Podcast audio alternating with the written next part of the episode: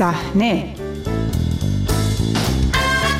نگاهی رادیویی به دنیای تصویری.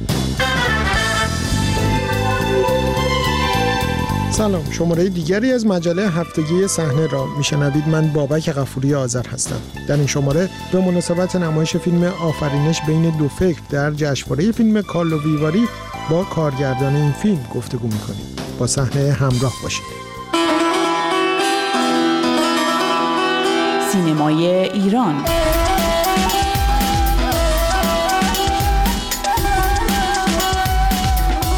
جشنواره فیلم کارلو ویواری از معتبرترین رویدادهای سینمایی منطقه اروپای مرکزی و شرقی امسال در 57 مین دورش نگاه ویژه‌ای به سینمای ایران دارد و به جز نمایش چندین فیلم ایرانی در بخش‌های معمول مسابقه و مرورش در قالب یک بخش جداگانه با نام تولدی دیگر سینمای ایران اینجا و اکنون هشت فیلم بلند داستانی و یک فیلم مستند را که عموماً مزامین و ساختاری متفاوت از جریان مرسوم دارند نمایش می‌دهد.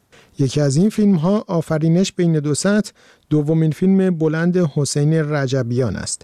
فیلم اول آقای رجبیان مثلث واژگون نام داشت که ساخت آن باعث بازداشت و محکومیتش شد. او بیش از دو سال در زندان بود و پس از آزادی فیلم آفرینش بین دو سطر را سال 1398 ساخت. به بهانه نمایش این فیلم در جشنواره کالوویواری با حسین رجبیان گفتگو کردم و نخست از او درباره چگونگی ساخت این فیلم پرسیدم. تازه از زندان آزاد شده بودم یک فیلم نامه ای رو تونسته بودم که در واقع در زندان بنویسم ولی متاسفانه نتونستم از زندان اون فیلم نامه رو بیارم بیرون و مجدد سریعا فیلم نامه ای نوشتم پس از آزادی و تونستم با هزار داستانی که همه احتمالا شنوندگان شما می‌دونن تونستم اون فیلم رو بسازم و دقیقا مصادف شد بعد از آزادیم. بله.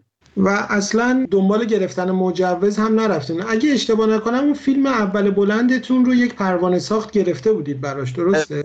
برای فیلم اول بلندم برای ساختش یک پروانه فیلم کوتاه داشتم که هیچ ربطی در واقع به خود فیلم نداشت و پس از اینکه دستگیر شدم فیلم رو سانسور کردن خودشون فرستادن به در واقع اون اداری مربوطه و مجبور کردن که فیلم سانسور شده مجوزی دریافت کنه ولی از جانب من نبوده حقیقتا. ولی خب شرایط بگونه بوده که نمی‌شد کاری کرد واقعا و متاسفانه اون فیلم اول من هیچ وقت اون نسخه اصلیش وجود نداره وگرنه من احساس می‌کنم که فیلم خیلی بهتری بود.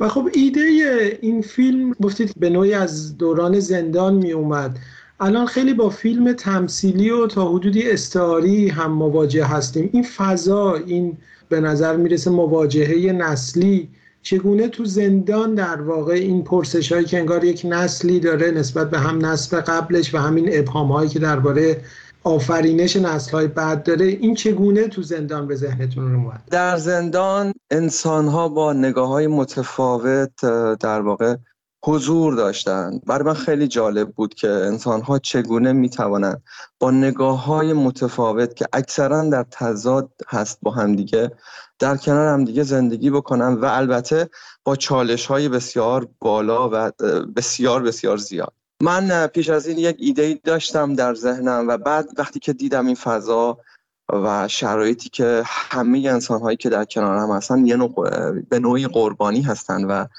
سعی می‌کنن از بیشتر قربانی شدن خودشون جلوگیری بکنن. گفتم که این ایده بسیار خوبه و میشه روش کار کرد. و البته قضیه نسل ها همیشه در کشوری که همیشه آماده انقلابه خب خودتون بهتر می‌تونید یک مسئله همیشه بروزیه و من احساس می‌کنم که برای اینکه این فیلم ساخته می‌شد اجتماع به اندازه کافی به من خوراک داده بود و منو آماده کرده بود که بتونم یه همچین فیلمی بسازم اما اینکه آیا این فیلم رو اون اجتماع میپذیره یا میپسنده این دیگه واقعا مرحله بعدیه که باید چون هیچ وقت شانسی نداشتم که فیلم هم اکرام بشه در ایران نمی‌تونم به زرس قاطع بگم در مجموع چه دوران زندان انفرادی و چه در بندهای عمومی چه مدتی شما در زندان بودین؟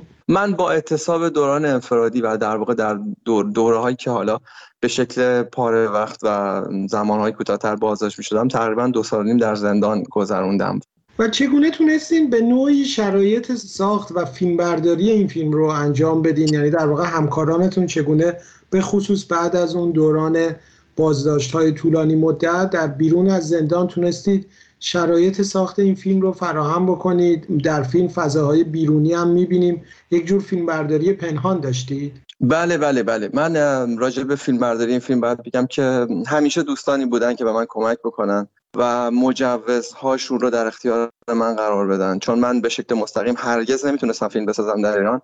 تونستم از دوستانم کمک بگیرم و کارهای اداری که البته به فیلمنامه من هیچ ربطی نداشت رو دوستانم برای من انجام دادن و محیطی رو تونستن آماده بکنن که من در واقع چون این فیلم رو تنهایی ساختم و خودم فیلم برداری کردم به همین خاطر تونستم به نوعی نقش یکی از عوامل یک گروهی رو بازی بکنم که نامش در جای ثبت نیست و نمی‌تونه در واقع خیلی مانور بده و بیشتر دوستان من به من کمک کردن که بتونه این فیلم فیلم ساخته بشه. و البته هیچ وقت منتظر تهیه کننده نبودم و نیستم چون مرحوم پدرم همیشه اعتقاد داشت که باید حمایت بشه از این نوع سینما و چون این حمایت رو همیشه خودم در واقع به وجود آوردم با هزینه شخصی خودم فیلم ساختم.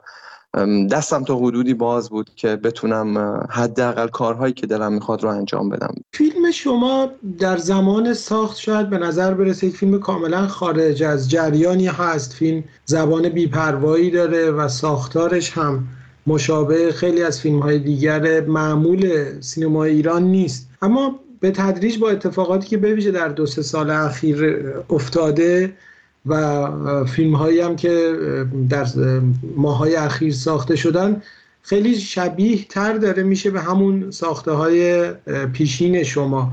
فکر می‌کنه در واقع جامعه و اتفاقات بود که این نوع سینما رو ایجاد کرد یا خود سینماگران به تدریج متوجه شدن که روایت های تازه تصاویر تازه نیاز هست در سینمای ایران دیده بشه در فیلم ها هر چند از نگاه رسمی محکوم باشه؟ به نوعی به نظر می‌رسی که شما در یک زمانی پیشگام این اتفاق بودید و حالا یک جریان دیگری شکل گرفته که تعدادی از این فیلم ها هم در این دوره جشنواره کارلویواری به نمایش در خواهد اومد؟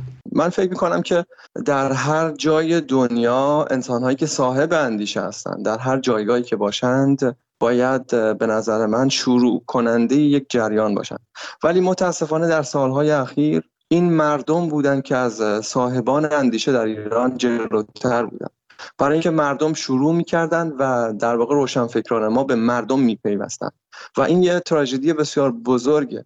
حداقل من فکر می‌کنم که در تمامی دوره هایی که اگر مردم ایران در تنگنایی بودن پیش از اون حالا شما می‌تونید توییتر من رو هم مرور بکنید پیش از اون یک تلنگر یک نوید یک پیش بینی نمی‌خوام حالا بگم خیلی قوی ولی من سعی کردم که یک مقدار خودم رو به روستر نگه دارم و سعی کردم که حداقل آثارم جلوتر از جریانی باشه که اجتماع به سوی اون خواهد رفت و این هشدار رو بدم که قرار از چه اتفاقی بیفته.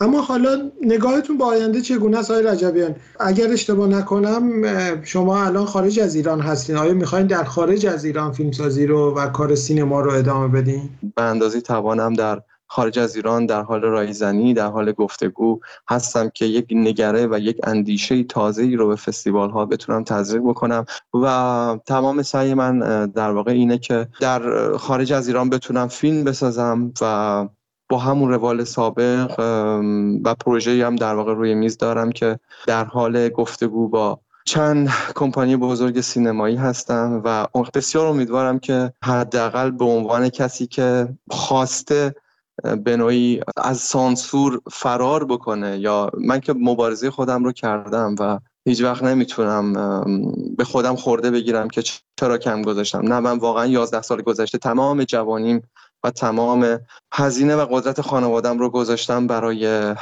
اینکه بتونم با هنر بدون سانسور ادامه بدم. ولی خب به حال نشد که در ایران کار بکنم ولی پروژه بعدیم احتمالا و یقینا در خارج از ایران خواهد بود و احتمالا در کشور فرانسه با سپاس از همراهی شما نسخه کامل این گفتگو را می توانید در وبسایت رادیو فردا بشنوید.